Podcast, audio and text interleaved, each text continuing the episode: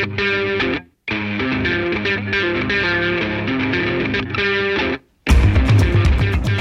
there. This is Story Story Late Night, the positively shameless black sheep of the storytelling family, where we get pretty hardcore with true stories that could go there, if you know what I'm saying. Live on stage, stripped of notes and inhibitions. I'm your host, Jessica Holmes. Now, get ready to rock and a hard place stories with a hard and fast slam from our June 27th summer season launch show. During the slam, we randomly draw names from a random vessel, and the chosen few have five minutes to stand up on stage and rock out with their socks out. Because everybody must get stoned. It's late night stories.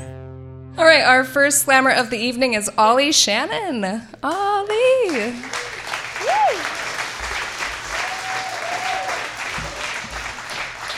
So I don't know if this is going to be five minutes long, and I'm really kind of nervous. But I'm going to tell you a story that my mom would die if she knew that I told you. But it's fucking hilarious. So, so here we go. So I was about, I don't know, 18 or 19, and I'd just gotten a job in Washington D.C. And I decide that night to go out and say goodbye to all my friends. My mom had offered to take me to the airport in the morning. I think the idea of me moving far, far away awoke something in her because she wasn't super excited about me in general. So uh, I go out and I say goodbye to all my friends. I leave my baggage by the door and it's packed and it's perfect. And I come home that night and my baggage is moved. And I think, well, that's kind of weird. Like, I don't really know, whatever. Go to bed. The next morning, my little brother, who's about five, and this beautiful little kid just like comes up and wakes me up, and I get up in this beautiful splendor because I love him so much. And I go downstairs and I sit at the family table. So my mom has made breakfast like she did every morning. She made toast and bacon and eggs and all this beautiful food, and it's laid out in front of us. Me, I'm the oldest of four. So there's me, two little boys, and a little girl. My mom my dad sitting at this table. And my mom says, Hey, I repacked your luggage. And I was like, Okay, like, I, you know, like that age where I'm like, whatever, I can take care of myself. I know how to fold clothes. And then she says, I found your stuff. And I'm like, shit, what the fuck? What does she mean? Like, I'm racking my little brain. It's just going and going and going. I'm like, stuff. And then it hits me. She was talking about the stuff you never, ever want your parents to see. Stuff you buy at shops, like 19 and over. stuff that never, right? It's in a Ziploc plastic bag, didn't even think about it. So I'm kind of like, well, okay, just roll with it. I'm leaving soon, it's cool. So I'm just like, oh, yeah? She's like, Well, so I looked up how to clean them on the internet. And they said their dishwasher's safe. Only on the top rack. So I washed them for you. I have never been speechless in my life until that moment. And I just sit there and stare at her. And then she says, If I could pick a size, it would be way bigger than that tiny thing. Understand that two of my little brothers and my little sister and my father are sitting at this table. And I realized then that I was between a rock and my mother, the hard place. All right, the second story slammer of the evening is Matt Melton. Matt was a featured for the Out of Towners. Hey, Matt, I actually played your story at a comedy workshop, a storytelling comedy workshop, and I played your story. Because I thought, you did? Oh, you're famous again. Oh, really? High fives. I told that story for Boise's Funniest Person, and I, they did not accept me. So good enough to teach other people, though, I guess. So I did. I was a I was a feature storyteller in December. Uh, I'll catch you up real real quick because it's kind of a story in the similar vein. I was an actor in LA for a while, and I sold my car to get down to Los Angeles to be an actor, which was super dumb. It was the dumbest thing I've ever done. It's real hard to get around Los Angeles without a car. As it turns out, it would have been really easy 80 years ago when they had like rails and stuff. Watch go go Who Framed Roger Rabbit. It'll tell you the whole story about what happened to public transit in LA. It's a mess. There's a service in LA called Central Casting. It's out of Burbank. And what they do is they, they cast for like 80% of the extras for movies and like specific things. Like you can call in every day and they'll be like, at the CBS slot, we need 70 year old Mexican men for a Matthew McConaughey picture or something. And they'll tell you if, you if you are that, you call them and then you can go work as an extra or whatever.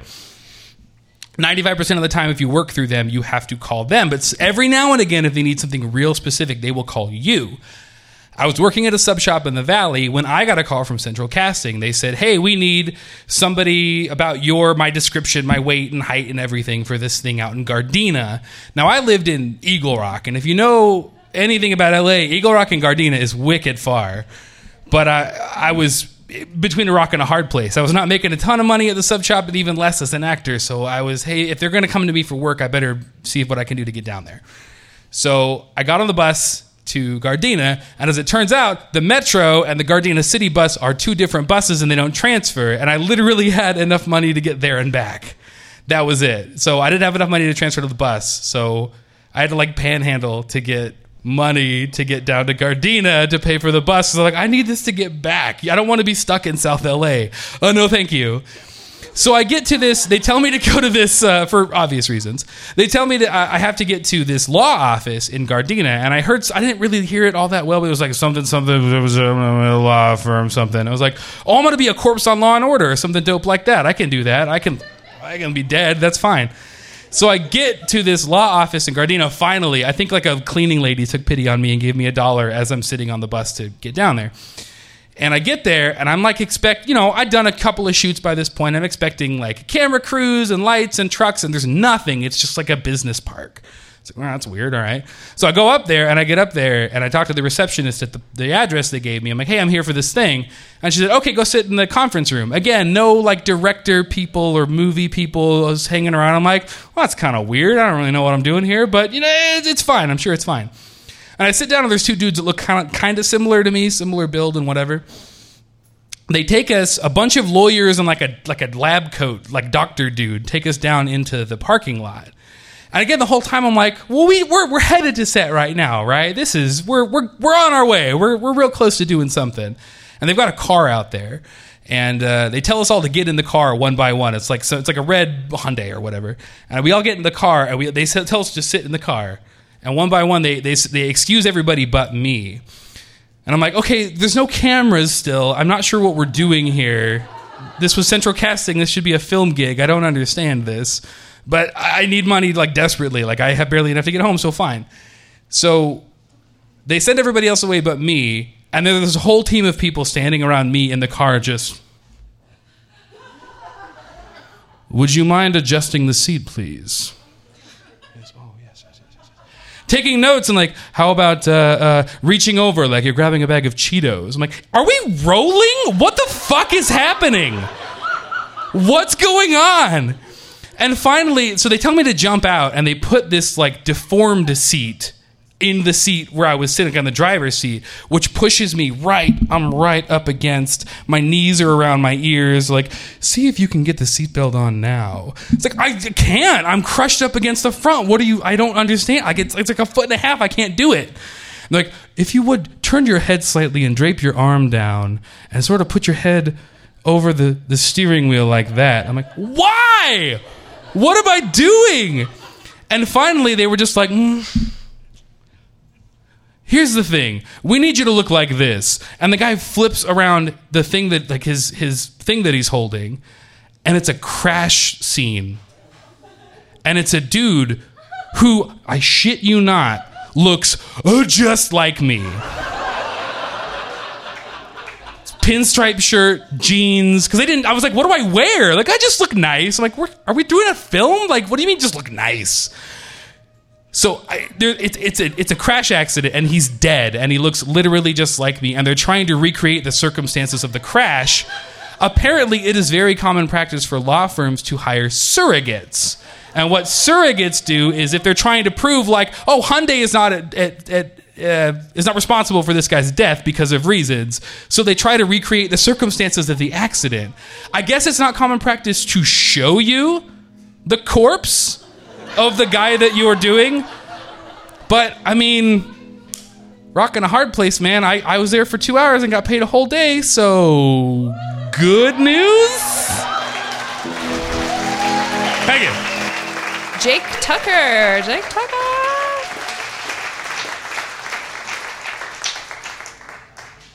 Well, I have kind of a unique job.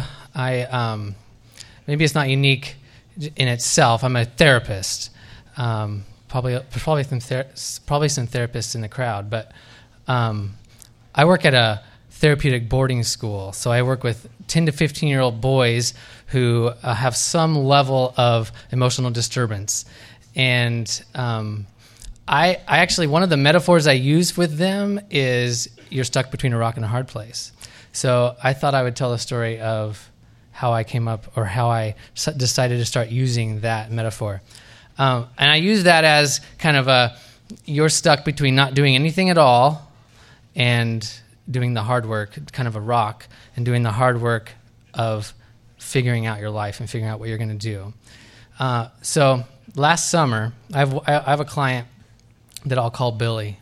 His name's not Billy, but I can't use his name. So, uh, Billy was a boy who is and and was in, incredibly disturbed, very frustrated, um, very angry at at life in general. Uh, a lot of that had to do with his mom being very, very demanding and completely un, unable to please.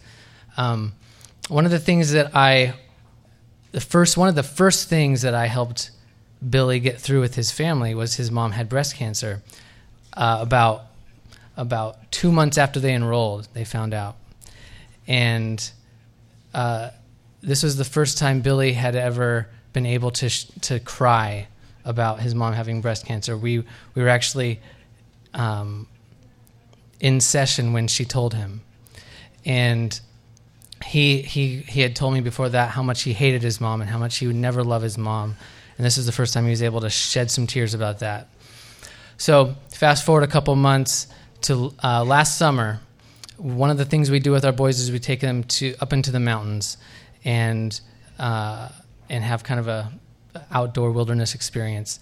And um, in Stanley, Idaho, that's where that's where um, we ended our trip last summer, last July, and uh, Billy was having a particularly hard time.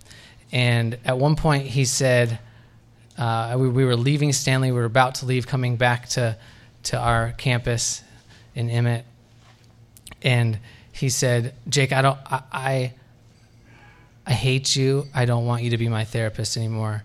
I want, I want a new therapist." And I said, "Well, we can talk about that once we get back to campus, but right now is not the time to talk about that." And uh, he he jumped out of the car and there's a post office in Stanley, and next to the post office, there's a, a, a, kind of a gravel field, and and there's several rocks in that gravel field, and he was he, he was th- throwing his hands up and screaming and running around this little area. And w- what we have to do sometimes with the boys is contain them, and that means we have to wrap them up and, and actually hold them and we had to do that with with Billy at that time, and and he dropped to the ground, and he was he was literally against a rock, screaming, "I'm being raped! They're raping me! Please call the police! Please call the police!" And there are people walking by, people walking by, and of course, if I was one of those people, I would probably call the police, and they did, and so. and and so uh, there's there's myself, the therapist, and two direct care staff is what we call them, holding him down, and he's chucking rocks at my head, and I'm dodging rocks, and he's saying I'm being raped and you have to let me go and I want to go home and this is bullshit and you guys are fucking idiots.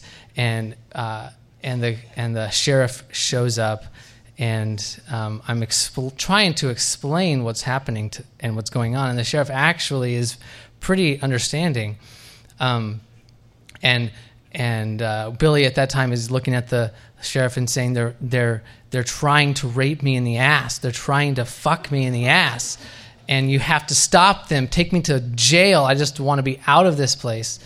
And um, the sheriff talks to Billy and and kind of explains the situation and. Um, and I'm going to fast forward a little bit. He he calms down after about an hour of this of, of being held to the ground, uh, and I and I don't I don't know if you if if you've ever had a sense of self doubt, but as for me myself, as a therapist, I thought I, this is I've got to get out of this. I can't do this. I I am terrible at my job.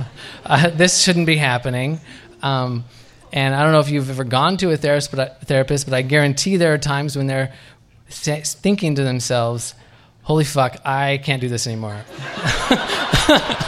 I don't know what to tell you. You need a therapist because. uh, so, so, anyways, we get him calmed down.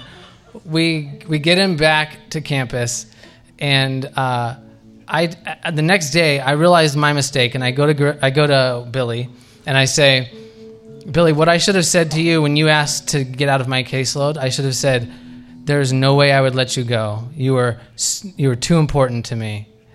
And and I kid you not, that was his turning point. He had he he, he had this amazing smile on his face when when I said that. It was like he was just waiting for me to fail him, waiting for me to to just like everyone else in his life say, "You can go. I want you to be in someone else's caseload, and I want you to go away."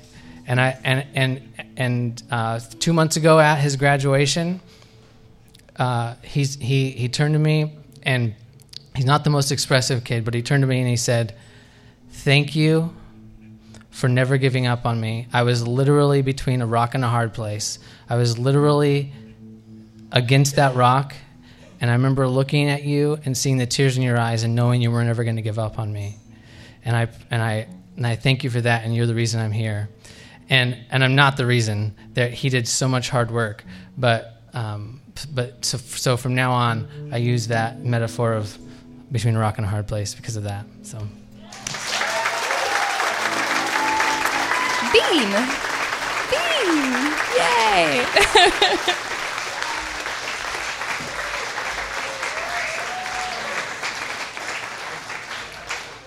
Well, I think we should thank Jessica for her hard work and everything that she's done.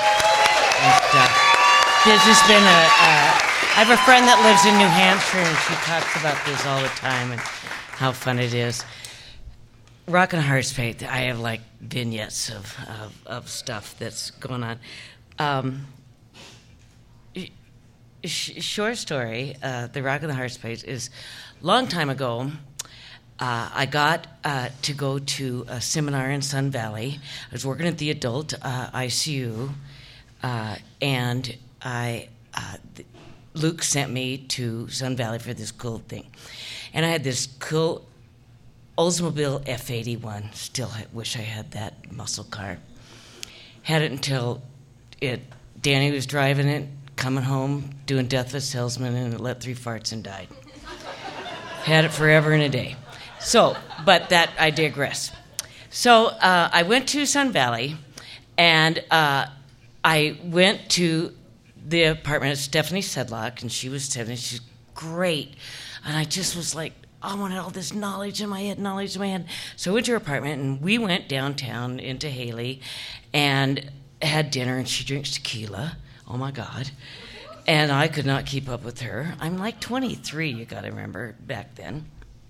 And we go into the bar, and uh, they're you know love the one you're with is on you know they just so, such a good job of it and everything and we go to go home and my car won't start ah damn so they're like, well, we'll take a cab home. And like, well, how are you going to get home? I'm like, well, well, I'll get home some, one way. It's like, you know, it's not that big of a community. I'm can walk the two miles, you know. And so, but I see two guys coming across the street, and I said, hey, if you saw a girl like me stand in the street corner, would you give her a ride home?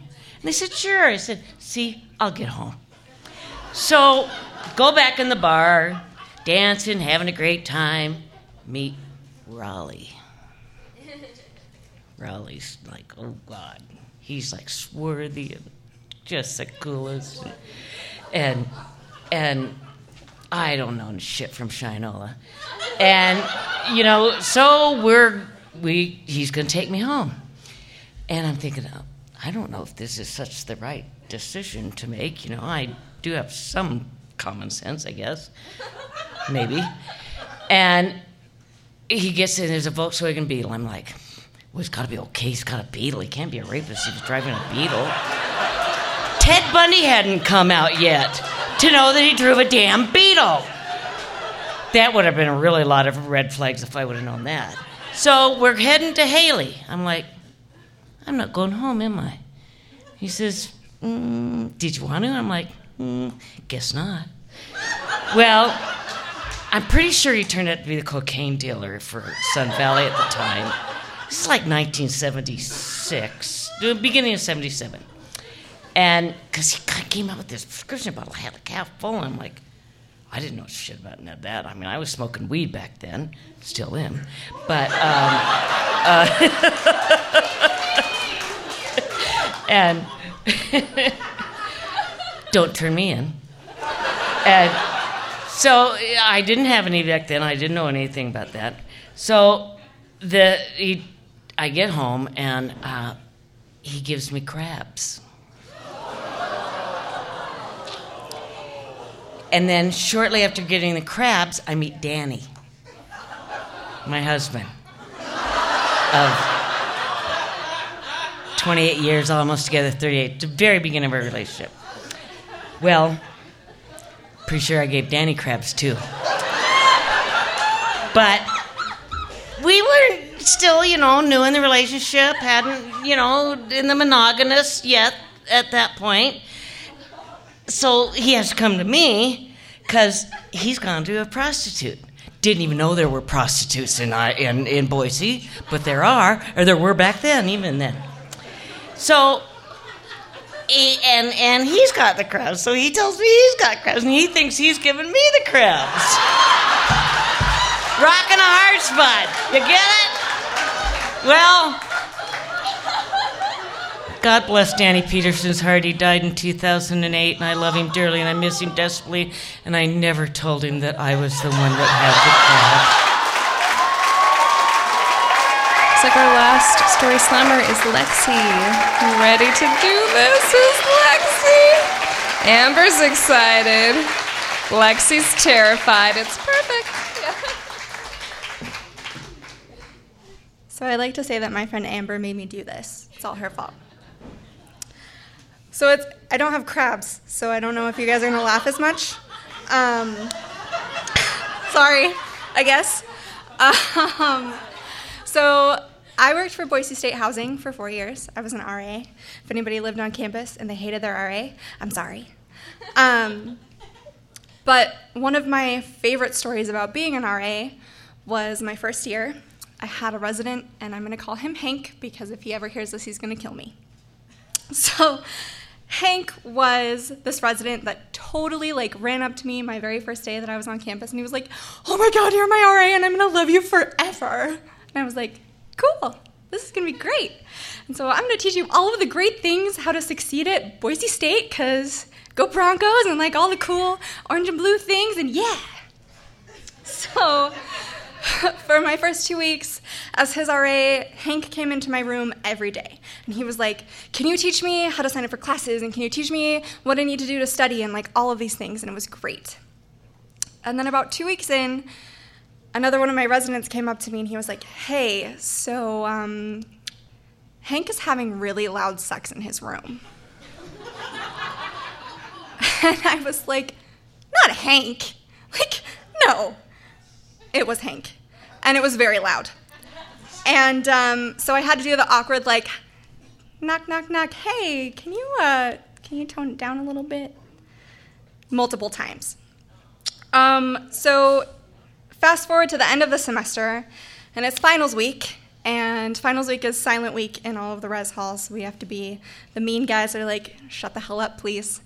Um, and I get a phone call on the last night of the semester, and it's like, hey, Hank is being really fucking loud. I was like, shit. Okay. And so I, I walk up and I knock on the door. I'm like, hey, Hank. And he opens the door, butt ass naked. Like he's just, he's, he's literally like this.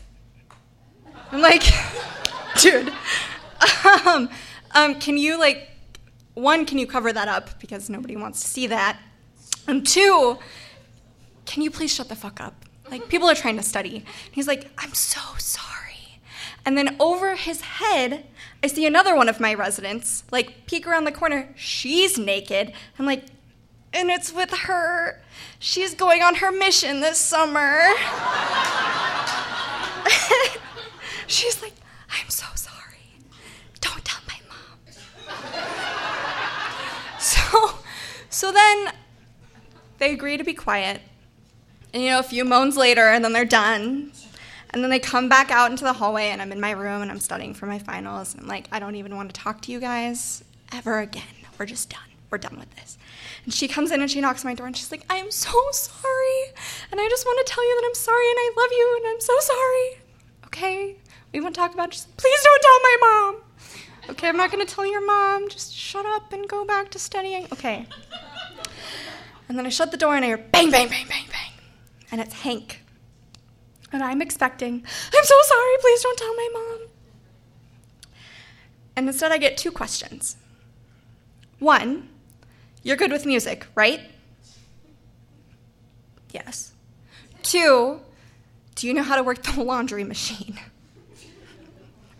So, I, okay, we're gonna do this in the order. Question number one Yes, I know how to work music. What do you need? And he's like, Well, I really need to make this playlist right now. Okay. What kind of music are you looking for? And he's like, I don't know, like, bounce, go wow wow. Hank, did you just ask me to make a sex playlist for you? yes, yes, I did. And this boy, like, I, I should have framed this by saying this boy is like big wide eyes, like super happy, like peppy, like wearing his Bronco shirt, and he's like, Can you make a sex playlist for me? Question number two was, Can you do laundry? And I go, What do you need? One second. And he, he like steps away and he goes out into the hallway and he comes back in with like armful. Go, What the fuck is that? These are my sheets. I go, Okay. And he goes, I haven't washed them all semester.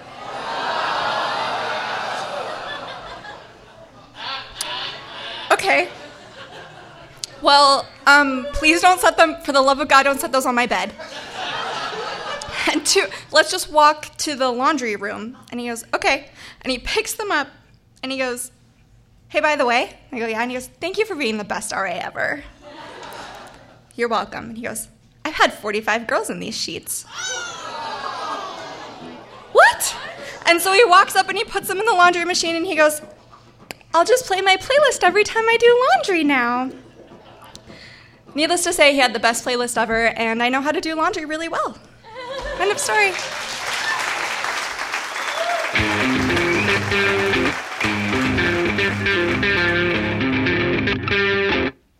Thanks for listening. Story Story Late Night is brought to you by our story party.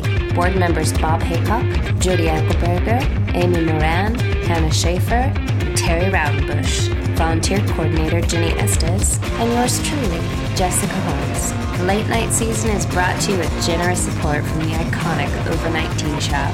Rock was made possible with the support of Move Yoga and Dance. We're so zen, you guys. Along with big time support from the Robert Rauschenberg Foundation. Rock featured live music from legit rock star Ned Evett, who also wrote our late night theme song. Big props to Stephen Baltazzare for podcast production and show photography by Paul Budge. Support this story program, find upcoming shows, and stay tuned at storystorynight.org or on SoundCloud, Facebook, and Twitter at Story Story Night.